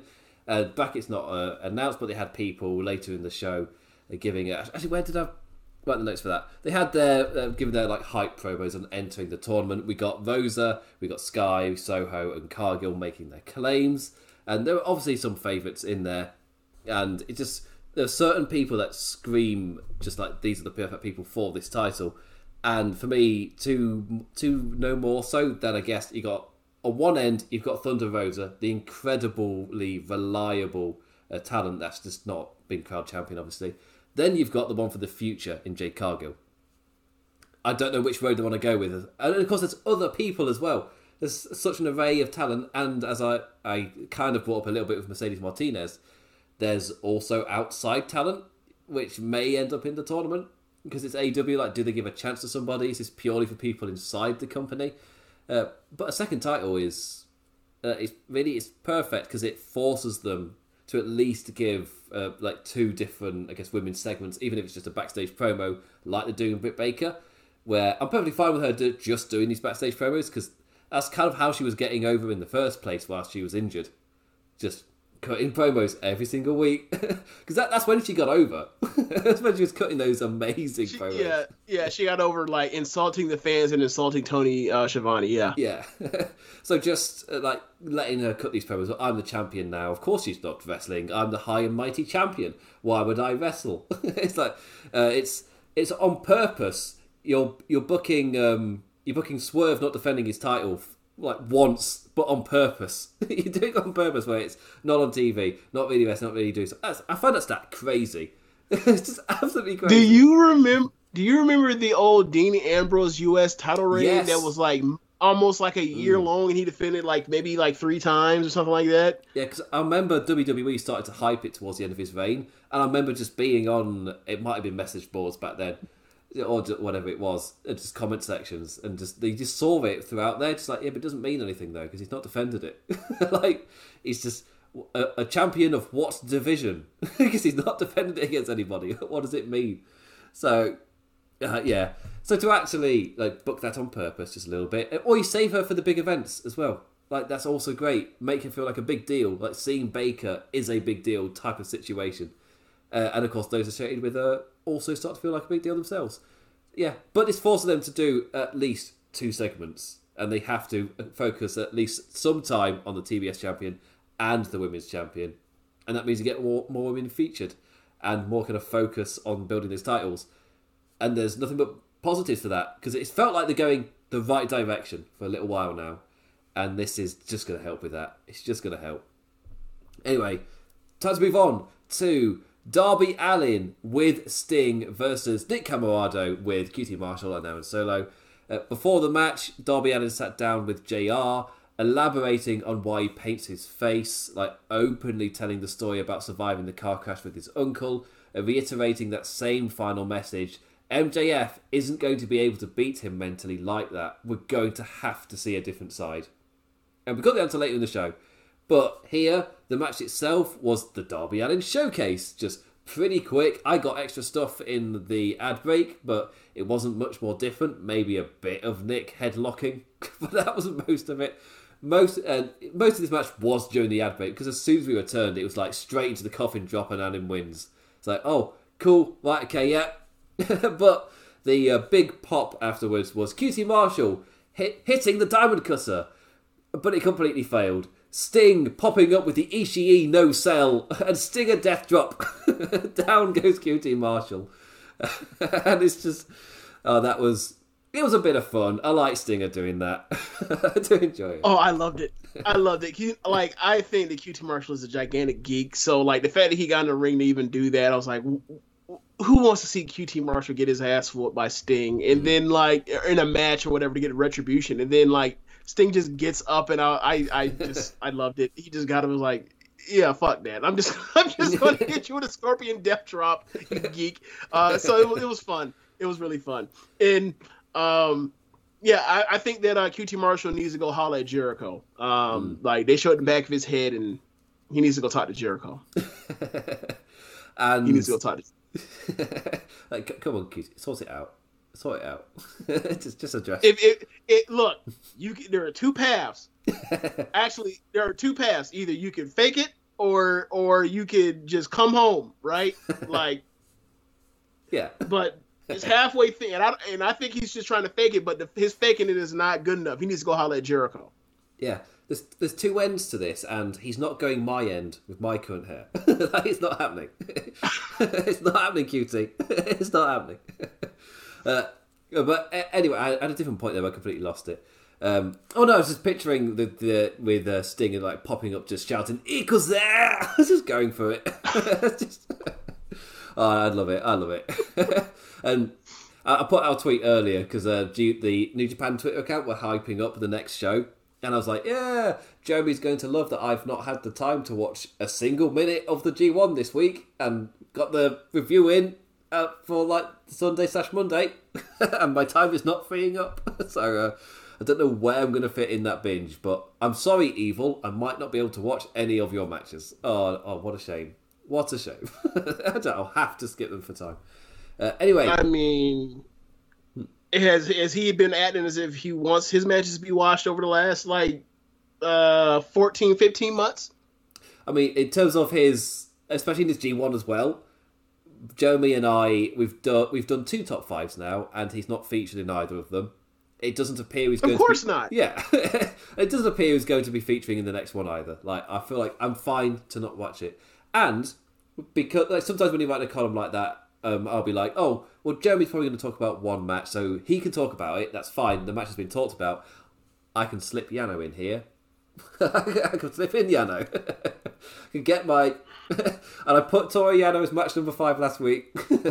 Surely to the similar reaction from Joey, like, oh, for God's sakes, him. for God's sakes. Just as like, yeah, to give me five minutes of Kota Ibushi's G1 almost toppling off a cliff as he stumbles around ringside with a hood on his head. Just give me that tension. it's fine. It's, it's nonsense bollocks. but don't give me a 25 minute King of Pro Wrestling epic. Don't be doing that. 25 minutes, no. Five minutes of madness. I love the dash of madness. uh, anyway, Dark Order are all back together and they're on the same page, all doing the hand thing together. Uh, the, the main debate was should Alan Angels put his mask back on because he looks like other bold people with beards? and it's like, yeah, they do have two slightly ginger bearded people within that group, and also John Silver's also bold with a beard. They raised a point. they raised a point. they have too many bold beardy people. Uh, and and the answer is it's fine to have multiple. It's all, it's all right. Nobody cares. it's all right. Uh, anyway, after that, it's just nice to see them all on the same page following the show last week. Uh, this is when we got Dante Martin. And as soon as this happened, and it's Tony Schiavone giving him some mic time, and my immediate reaction was like, this is so good to see a young talent like him given some confident mic time. Like, this isn't just some, oh, I'm new around here, but hopefully you will like my plucky courage. like, it's nothing like that. he's not. He's like he's not giving any like Morty reactions or anything like oh all right I'm in like it's nothing like that nothing like that but he just says like he, he's he like really has he's proven himself like against the likes of the AEW champion like Kenny Omega like he's ready to fight anybody ah shit. I just I just love the like the whole I was with the whole arena with this. So I was like, this is great to see. Yeah, I can't wait to see who this is going. Oh, for oh shit! just the lights go down, and Malakai Black is standing behind him. Oh dear, you've done effed up. just and black mist followed by the black mass to Martin. Lights go out again, and when they're back on, Black's in the ring with a microphone talking down to the ringside man, the House of Black accepts. Beat for beat perfection. I absolutely love this. You muted James. Yeah, my uh, yeah, my bad. So, uh, quick question: Did once the lights went black, did you know who it was? Oh, like not as it's one of those when it goes back you have that double reaction now with AEW where it's oh who could it? Oh it's probably him. So I, I, had that double reaction. Okay so when the lights went black I was like oh is it is it Malakai coming to whoop that ass? And sure enough it was him. Um, yeah I you know I have never really thought of um, you know, given the occult stuff, like I've never really thought of Malakai or Aleister Black in The Undertaker, but once the lights went out, he showed up and he and he, you know, spat the miss and then kicked his face off. I was like, this is Undertaker ish without like the lore and Mm. like the, the the the goofy undead part about uh, the Undertaker that doesn't work if you weren't a kid. Um, so for me, I was like, I, I really enjoyed it. I really did.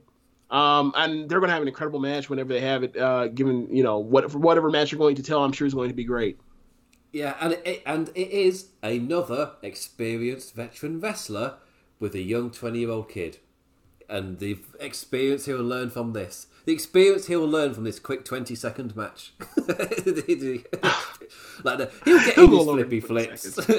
he'll dodge a few kicks first and maybe score a near fall, but after that, he's getting his head kicked in. it's oh, just, oh yeah. yeah, He's not going to win. He's not Yeah. going to win. That's Like, not the point. because somebody like this is that idea as- well as like you build up Malakai Black to be a contender against Ha- Hangman Page. It's like oh my god, yes! He just he's the type of guy you build him up and build him up until his title match, where maybe he does lose the title match, but you built it up so strongly that it doesn't matter that he loses because both guys are so incredibly over. Because oh, Right. so damn good. And yeah, this is a nice little carryover of momentum. A guy that Malakai Black can definitely beat, but also it lifts up Martin by having him do this whole angle. So, uh, so good, so damn good. Uh, after that, talking about setting up angles, it was the FT. You got a kind of like a little like back to back thing of like promo videos, and then you got ch- people coming out with uh, talkie segments set up like a match down the line. But the FTW champion Ricky Starks, with all of his charisma to a point where he's getting cheered over Brian Cage because his charisma is so damn high. A, uh, a quick wee bit to kick this feud back up into a match between Starks and Cage, with Cage returning. Ricky reaping what he sowed in running BS about challenging Cage. Like, oh, I'd challenge him to a street fight if he was here. I was, that's what I was going to do. I was going to challenge him to a Philly street fight, but he's just he's just not here. Wrestling 101, Ricky. You say their name, they will run out. Out comes Brian Cage.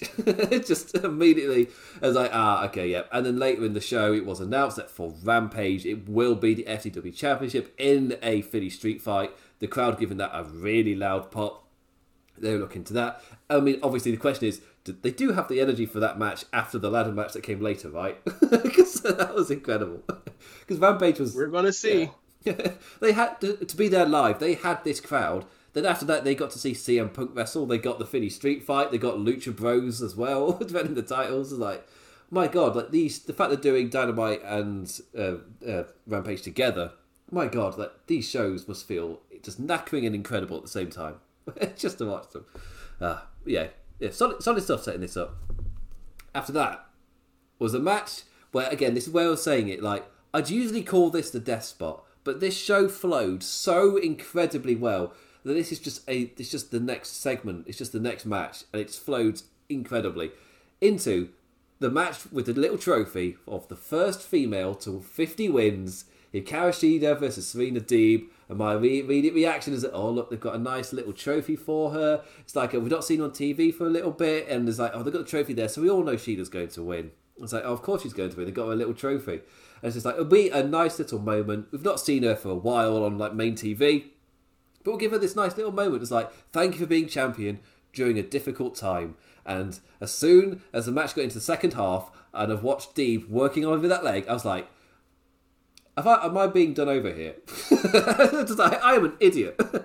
But I didn't. I didn't fully. I generally didn't. It was just a side thought. I didn't. I was like, nah, Shida's obviously winning. Let's just set this up. It'd be a nice little moment.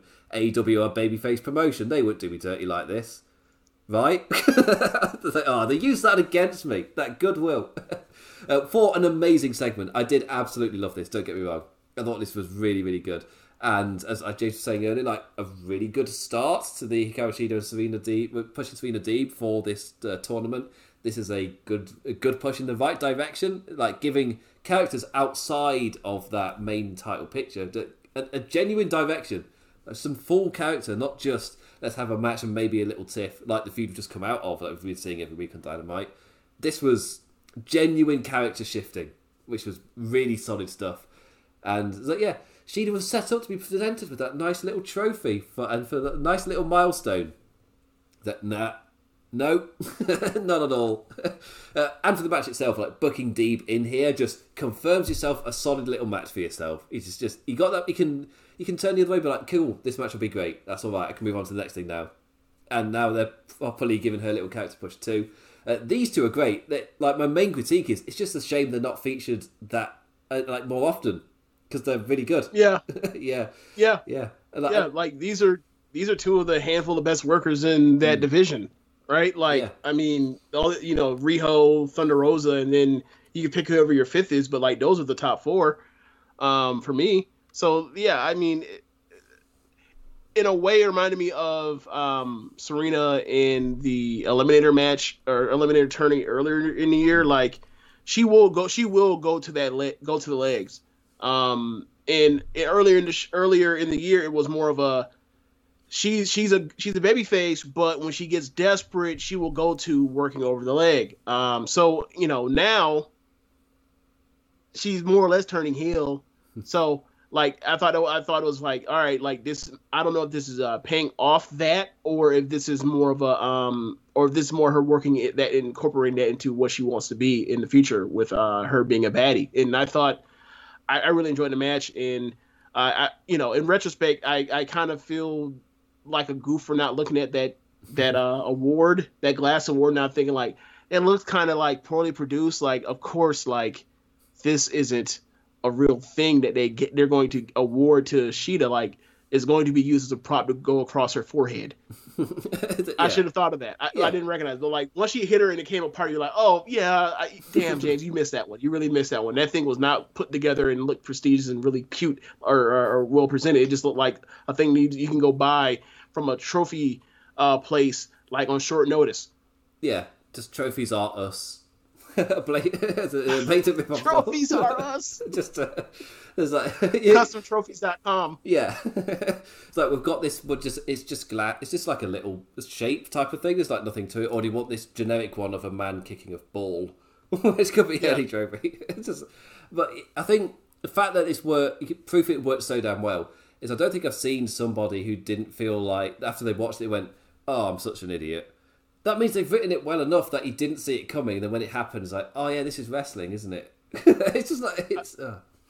I want to give a shout out to Floyd from uh, All Things Elite. Like he said that like he was rooting for uh for Serena, and I was like, why? And he's like, well, they brought the trophy out for like if she just wins it's boring and i was like i disagree like i, I i'd be good with either one like i really like Shida i think that she is uh you know the crowd really respects her for what she did like her and moxley for being the, these top singles champions that had to carry as these baby faces without a crowd so um like once this all happened to her like it was like oh she's she's gonna have to go she like this gives her something to do now like this person like stepped over the line like she has to go. She has to whoop her ass for this. So like it, gave, it gave a reason for Shida to be back on TV in a direction, and I really appreciate it because like it was weird to not see her on TV for months. Mm-hmm. It was. Yeah. After after what she did for the after what she did on TV for the company, like she was one of the one of the very best women wrestlers in North American professional television uh, last year, um, professional wrestling television last week, and to see her is like gone for months is like what happened? Did she get kidnapped? Do we yeah. need to do we need to like do we need to like send out like commercials and talk to talk to like the news, uh, the, the local news about where she's been missing from. What happened? so, so yeah. I'm glad she's back. Yeah, it has something to do. Did Tony not like her haircut? What is this? She's not letting her back on. It's growing her back out again. what is this? What's going on? Like she was on Dark, but she just just wasn't on Dynamite or just wasn't on TV. And like, obviously, I'm not somebody who watches Dark. I, I've not got time for that. And just uh, like it's uh, as much as I would like to. I just don't have the time. So it's just weird. If you're not featured on the main shows, I'm not really going right. to get behind those characters. Shida wasn't there, right? Which was a shame, especially after in such a dark period. To then uh, just and she carried so long through that as they built up Baker, and to just disappear was weird. it was just a little bit strange. And yeah, at least we're seeing her back here. Did the whole nice little trophy, so it could be smashed over her head to turn Serena heel. but they got me with it. It worked. It worked. I have to give yeah. them faith for that. It worked for me too. Like I would have, if she had just won, I've been happy for her. Just for like, all right, this is like another thing. Like they obviously they gave her that uh, that first edition of the title. Um, but like it's also another thing that's like, yeah, you know, you haven't like done right, but you had you have been on TV or whatever else, and like you you know, and so whatever else, like it'd been a, a nice little attaboy or whatever, like a, a gold watch type of gesture uh, to add on to it, and then like start from there as like a, a building back towards the title. But like this is like more interesting, so I got to give Floyd the credit for like saying it's more interesting. I, I, disagree about it being boring, but this is definitely more interesting, and like both either way would have made sense, and so they're off to a nice path. Um, you know, um, during that talk, a lot of people suggested um, you know, the T- the TBS tournament is where they meet up, and like that'd be a nice match to like them meet up mm. somewhere in like the second round or something like that, and you have that history of her crossing her, um, and you know, just adds to it. It hundred percent does, hundred percent, and it can either, again, you're talking about two great paths. Either Shida gets her revenge on that, or you build up Mega Heel D for like yeah. later down the road. So yeah, yeah. yeah multiple options. And also, we don't know how big the tournament's going to be. We don't know how long it's going to take to get there. We don't know how they're going to nationally split it again. I mean, we're still in a bit of a pandemic with one of those countries on a little bit of a lockdown. so maybe it's not like the wisest idea. But yeah, there's there's multiple ways you can go about it, which is always entertaining to kind of think about and fantasy book. Uh, anyway, after that was our follow up to the Darby Allin match earlier where Darby Allin was issued a challenge by MJF. In, uh, he was he was he was uh, told that by Marvez. A, a, limo pulls up and Darby immediately gets ready to fight, he, which in wrestling style means take off your clothes.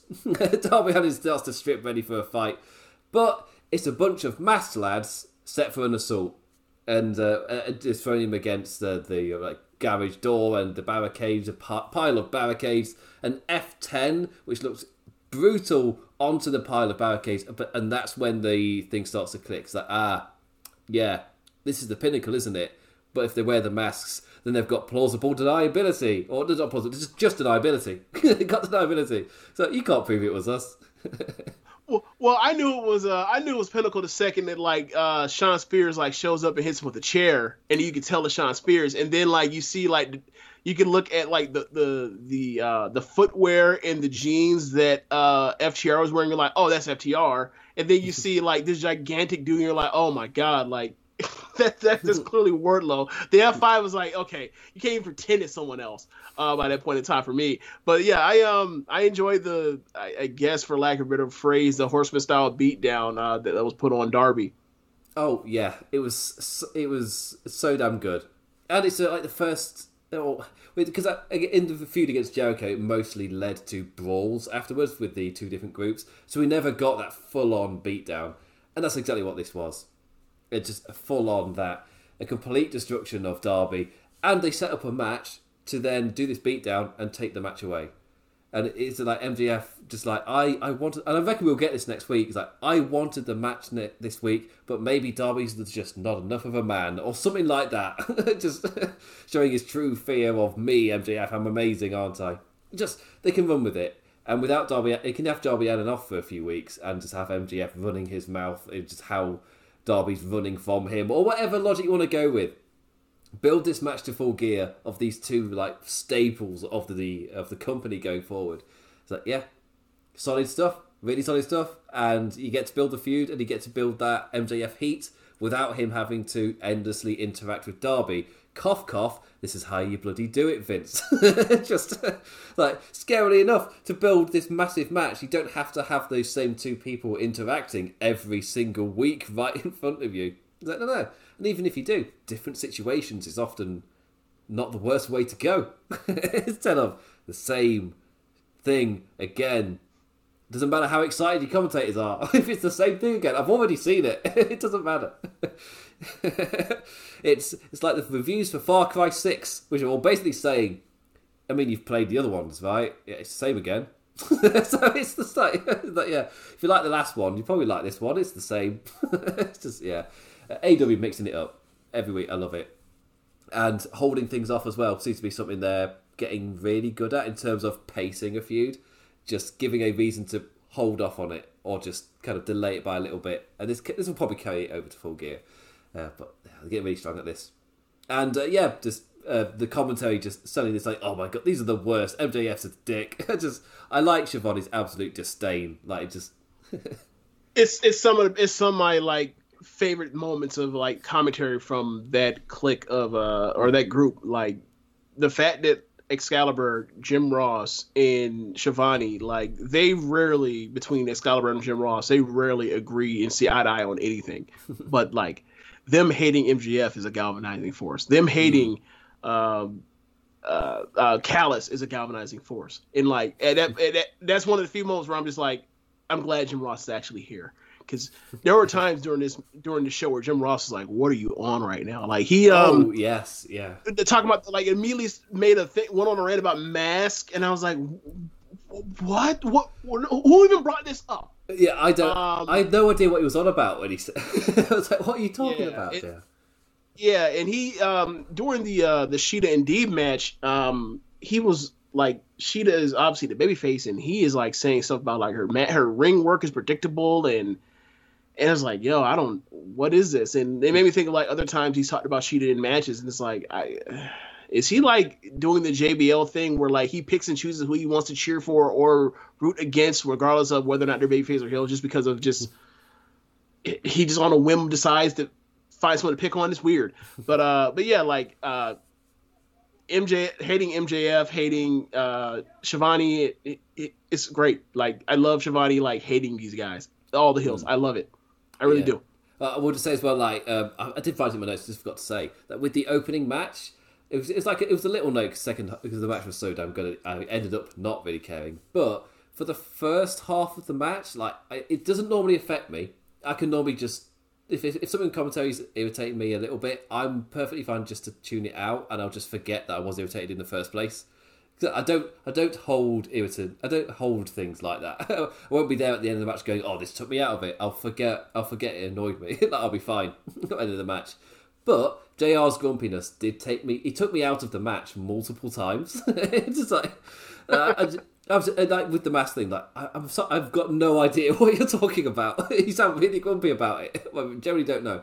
Like I swear to God, like in the first half of the match, like every other time he opened his mouth was to moan about something. And like even Yeah. when it went down to four on three, his whole attitude was, "Well, I don't. They don't. They always get in the ring when it's multiple people anyway. So what does this matter?" I'm just like, mm-hmm. like, even if that's your view, why are you saying this during the match on national TV where you're meant to be selling what's in front of you? Just- right. Yeah. Like this is this is the house style. Hmm. You work for the house. Hmm. Don't undercut what the house is trying to do. Yeah. Even if you think it is some type of like it is a disregard for the for the for the rules of fake fighting. Who cares? Like it depend like if this was, you know, if this was uh Georgia Championship Wrestling, sure, because that those are rules. If this was Bill Watts back when he took up took the uh the the uh, the floor mats off and said no dives, fine, but this isn't. That's not the rules. Like it is, get your people over. Don't pay. Don't mention the fact that they're breaking the rules and like because you're thereby burying your ref. Yeah, because we saw this exact thing in New Japan, where he just got irritated at what the rules are in New Japan and the folk brawling around ringside and the referee not starting counts or whatever. And Right. it was like, well, what Japan's taught us is if the action's fun enough, the crowd don't really mind. Yeah, just, and also like and also like if the two idiots that are or the two idiots in the match that are like supposed to be on the apron want to fight outside, who cares? yeah, yeah, yeah. Who cares? Uh, so yeah, but I'm not somebody who normally gets like will like note things down like that. Like I can see, I can hear that the commentary is just not that great on Raw, but I'm I can just tune it out. Like it, it becomes a non-factor to me. It becomes a non like a separate criticism, which is a non-factor to the rest of the show. Uh, and maybe that's my ability with AEW, where if anything were to pop up, I've had years of training for this, where I just tune it out. just Can you tune out. McAfee? Because McAfee is like up and down, like Ah, throughout, so- like from minute to minute on the show. Some like one minute he'll say something that's great, and then the next Hmm. minute he'll say something that's like, "Why would you even say this?" it's I think his sheer enthusiasm I find so infectious that even if he says something Ah, stupid, refreshing? yeah, Okay. yeah, compared to what we used to in WWE, where it's the latest drone just saying whatever, just That's fair. yeah, That's just, fair. because we're so used to them sounding like they're reading a script. and it's just nothing. It's just on the beat what the thing is to say. Then someone like Pat McAfee comes around, and you he's uh, a wild horse. he'll say he'll do something good, he'll do something bad, but he's pure energy, just running about the place. And yeah, if for specifically WWE, he might he would become annoying on AEW, but for the WWE brand, he's an injection of energy that they desperately need within their heavily controlled and structured world of of not well written stuff, but he just gives energy, and that really does help sell it. Uh, which is what the commentator's meant to be doing, Jim. That's the whole point. Uh, so, yeah, just yeah, it, it, took me out of the match, and it doesn't normally. So uh, that must have meant it was a bit bad this week. If even I got taken out of the match when I just tuned it out. uh, anyway, uh, we got a few. There's a few promos, promos and things to talk about now before we wrap up the review. Uh, Lio Rush talking a business directed at Dante Martin. Oh, Lio Rush and Top Flight in a maybe setting up another trio. Are you doing these titles, AEW? like, come on, he's setting up another trio. Like you've already got to that point where you've set up like when Adam Cole came in and they did the super click. It's like you know what? That's when it really hit. Of you can really you've got enough big talent to run this division that it'll be absolutely fine. And then they're just setting up another one. It's like you've already got loads. It's fine. you don't need more. I mean, it doesn't hurt that you got more. But it, it, yeah, yeah, I'm all for that. I'm all for that. We're slowly learning what Lio Rush's character is, and he knows people, but now he's also good at business himself. so we'll find out. We'll find out what's going on there. Uh, also, Britt Baker and the gang talk the TBS Championship uh, with the like final line of like, "Jealousy is a real thing. You all have fun fighting in your little tournament. I'll be watching from the top." It's like, oh, I like that. it's just a nice little line as a cocky git champion. so well of you, Baker. And finally, in pure AEW fashion, during the show before the main event that then just lay on you, and after the main event as well, just lay on you all of the matches that are going to be coming up on next week's Dynamite and on Rampage specifically. Like, so on Rampage this Friday, you've got CM Punk versus Garcia, Skye Blue versus Jade Cargill, Starks versus Cage in that Philadelphia street fight, and the tag titles are on the line as well in the Lucha Brothers versus the Acclaimed. That's another, and for me, that is absolutely the kind of matches I want to see on Rampage it's a mix of kind of uh, establishing talent and having like a vet versus a up and coming guy. Then you got a title match as well during the end of it. Oh, and of course you got your big street fight. Yeah, for one hour show, absolutely solid. I assume it will absolutely fly by, as does Rampage every single week. And but it does make me as I uh, look my, look at my schedule.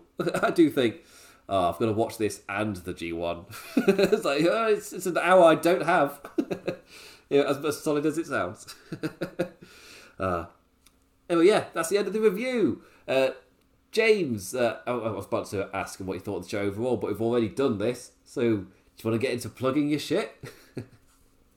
Uh, yeah, you can find me on Twitter at JamesBoyd87, and you can also uh, follow One Nation at One Nation Radio, uh, my podcast to do with my uh, my friend Rich, and also co-contributor and co-conspirator with with Imp uh, for all things involving the vendor of Soul Suplex and uh, Lord, I won't say Lords of Pain, but wrestling headlines. So, um, you know, if you want to be in cahoots with us, uh, get in cahoots with uh, what, we, what the agenda that we're all um, conspiring to do. So uh, yes, but anyway, yeah, that, that's my stuff. Um, I'm working on a Stardom uh, preview um, right up for Social Suplex to uh, for the pay per view that is on Saturday in Osaka, Osaka-jo Hall, um, the place where Kenny Omega won um, the IWGP Heavyweight Title uh, from Kenny or from uh, Kazuchika Okada in 2018.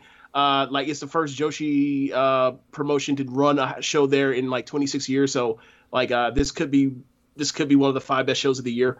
Um, so yeah, I, I am writing it up. I'm getting it out today. So uh, once I get done with this, I will be I'll be pulling back up my um, phone and starting to scribble down some things. Uh, you don't scribble things down in a phone, but typing up some things. So so that's what I'm on. And as well, uh, I'll be covering the uh, G1 Climax with Jeremy Donovan of the Keeping It Strong Style podcast. Uh, that should be dropping probably Monday. If I'm honest, I was like, oh, Sunday's like a nice little break because the G1 uh, there's a match on Saturday. There's no matches on Sunday on Monday, and I was like, I'll be honest with myself, I'm not getting this out Sunday, so it'll be on entirely my end. so uh, yeah, likely be posted on Monday, which is the top five matches and top three MVPs as voted on by myself and Jeremy Donovan. Uh, uh, each week as well. We've done the first two weeks. They are up on the Wrestling Headlines website if you want to go and read them. And we're tallying like the MVP scores as well, as well as like this who is like the best performer throughout the tournament, as well as who's the top MVP of this said tournament. And yep, so un- unsurprisingly, Tomohiro Ishii is in the top three, as he is every single year. it's just, Yep. yep, it just, Yep. yep. Love those A machine. absolute machine of these G1 climaxes. I was watching, it's like he just got the best Tanga Loa match I've ever seen out of him. like, well done, Ishii. He's, he's that good. he's that good. Uh, and also, you can follow me on Twitter at the Damn Implicat. That's Damn as in Damn. You can follow me on Twitch at the Implications with two S's. I I started streaming last week. I say started streaming. I did one stream, and then immediately my life got so incredibly full that I'm like, I can't even watch the wrestling. Never mind. Never mind. Do this. So I'll get it. It's, it's one of those like sod's law things. Like the day that I finally get the energy, like I'm going to do this. I'm going to get back into this. I'm getting back onto the, all the other things. I can do this. And then obviously there's no free time. Just completely gone. It's like, I mean, I, I gave it a go. I get one day. One day I'll find the time to sit down and do this. uh, anyway, also there's Wrestling Headlines. You can follow them on Twitter at Russell Headlines. That's Vessel without an E. And also on Facebook at Wrestling Headlines. Then there's the website itself, WrestlingHeadlines.com. And that's it. That's the end of the AEW review for this week. I'll be back next week to review the show once again. And with that, I bid you adieu. What did you make of the show? Also, I forgot to say, uh, every, everybody who's liked the video, engaged in it, or the podcast, like, and engaged with it in any form, in any manner, uh, always appreciated, never taken for granted. With that, I bid you adieu, and James bids you Later.